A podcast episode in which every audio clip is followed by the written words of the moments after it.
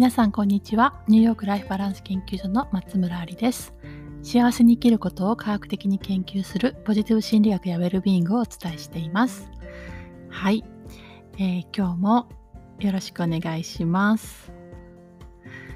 なんかちょっと日記みたいになっちゃってきてるんですけどうんどうしようかな。今日はえー、っとうん比べるのは過去の自分っていうことでお話したいと思います。はい。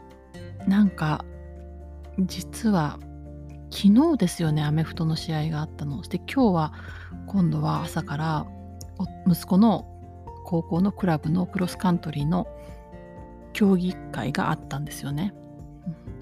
だから昨日は夜遅く戻ってきて、で、朝今日早く起きて、えー、っと、6時に起きて、7時に家出て息子を連れて行って夫と。で、えー、8時15分から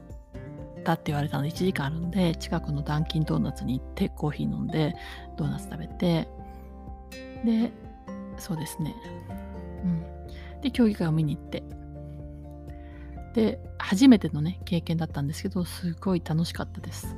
ウエストチェスターいろんなところからねあのいろんな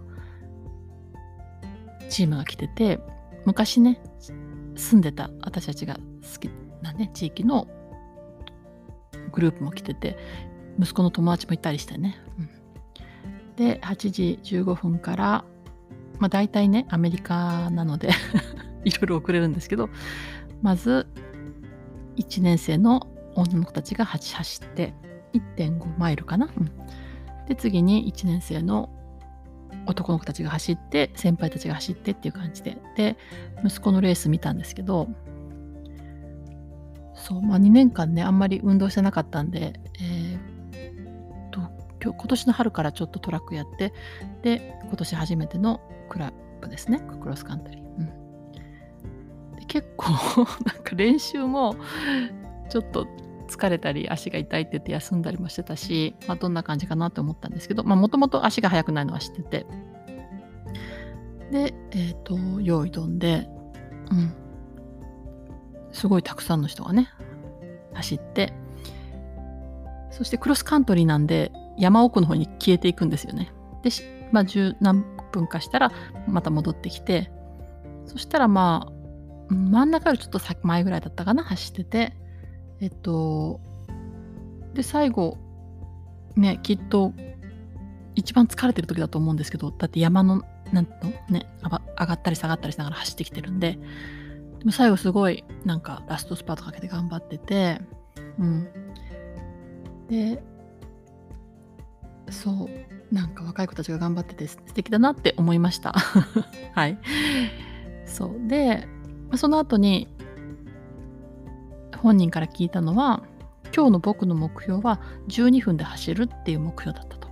でちょうど12分だったと。だからすごく良かったって言ってました。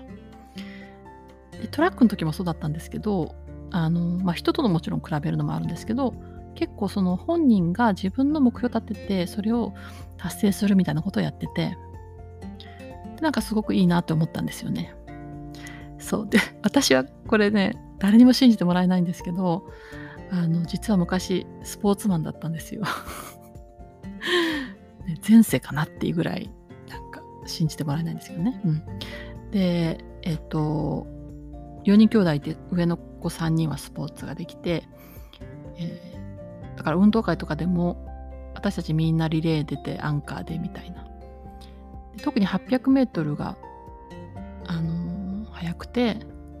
まあいろいろやったんですけどね短距離走もハードルもそうリレーも走り高跳びも、ね、えっとやってたんですけどで 800m は、えっと、学校で一番だったり、ね、その県で一番だったりして新聞に載ったこともあるぐらい早かったんですよね。まあ、でも夫が私と出会ってからなんか走り方がすごいこうなんていうのかな 漫画みたいな走り方でそのトラックスターだっていうのは信じられなかったらしいです。で中学校の友達が結婚式に来てくれたんですけどその時になんか喋ってたら 一番最初に聞いたのが、ね、本当にトラックスターだったのっていう 確認してました。ね、でその中学校の時の友達は、彼女、私よりも早あの、100メートル走とかですっごい速かった子なんですけど、そう、本当だよって言ってね、話をしてました。あれ、どこ脱線しちゃった。あれ、脱線しちゃった。何の話だったっけ？そうそうそう。だから、私は、あの、まあね、中卒でしたけども、まあそこまでは、とにかく、なんて言うんだろうな。まあ足も速かったし、ね、あとマラソン、だからその、運動会とか走る時になると、もう私は一番の人なんですよね。で、えっ、と、ディフェンディングチャンピオンですよね。だから次も一番になんなきゃいけないっていうすごいプレッシャーがあって、なんかね、よく覚えてますね。その出発直前のどうしよう、一番になれなかったらどうしようみたいな、そういう時々覚えてますけど、でも昔から結構その、まあ、勉強でもスポーツでも、ね、あの、まあ、結構やろうと思えば器用にできちゃう方だったんで、なんかね、あの、なていうのかな、子供たちの期待がちょっとね、大きかったと思います。いつになったら頭角表すのかなと思ったら別に2人とも全然あのスポーツで頭角表さなかったんですけど。で、あの、例えば今日でも、私だったら多分1番になろうと思って走ると思うんですけど、まあ彼は全然そういうのはなくて、自分の設定したタイムに近づくっていうのですごく満足してて、なんかいいなってね、うん、思いました。あれ？そういう話ですよね。そう。で、本当にね、あの人が成長していくには結果よりもねプロセスにフォーカスすることが大事って言われてるんですけどぱ比較比較っていうのは誰々ちゃんよりとか誰々ちゃんに比べたらじゃなくて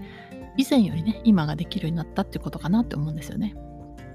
まあ、だから例えばえっ、と何て言うのかな日本語のね例えば勉強かしてて昔はね書けなひらがな書けなかったですよね 小さい頃は。でどんどん書けるようになっていくじゃないですか。だから本当に小さなことでもいいので以前の自分より今が成長してるっていうのにえーと、本人が気づければなんかすごいねあの気分良さそうでしたよね。ああやってこうちっちゃいことでもゴールをセットしてあの達成するってすごくいいんだなって。で前の自分とよりあのなんていうかなタイムとかでこう分かっていくことで成長していくのかなってね思いました。でなんかねその時計が必要でね注文してるんですけどなかなか来なくてまあちょっと困ってるんですけどはい。そんな一日でした。今日はお昼頃に帰ってきてご飯食べて、あとは子供たちは好きなことして、私はね、ひたすら仕事してます。先週もね。ワーカホリック卒業しようと思ってたんですけど、気づいちゃったちゃったんですけど、あの講座作るときに、多分私1年あったら1年準備しちゃうんですね。そう。だから、あのー、今、認定講師養成講座の動画コースを撮り直してるんですけど、いや、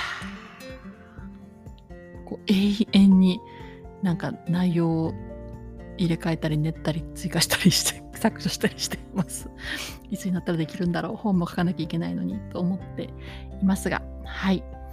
えー、そうですね。で、今日から、えー、っと、ポジティブ心理学のコンサルタント養成講座と認定講師養成講座が始まりました。それから秋のウェルビーングのライフサイクルが A コースも B コースも満席になって反転学習はあとね新環境適応講座が数名と世界に通用する子どもの育て方が受講できます興味がある方はねあのぜひ受けてみてください特にあの世界の講座がね本当に、えーと、素晴らしいみたいって言われてねいますので迷ってる方はそこが一番のおすすめです。はい。それでは、ニューヨークから松村ありでした。素敵な一日をお過ごしください。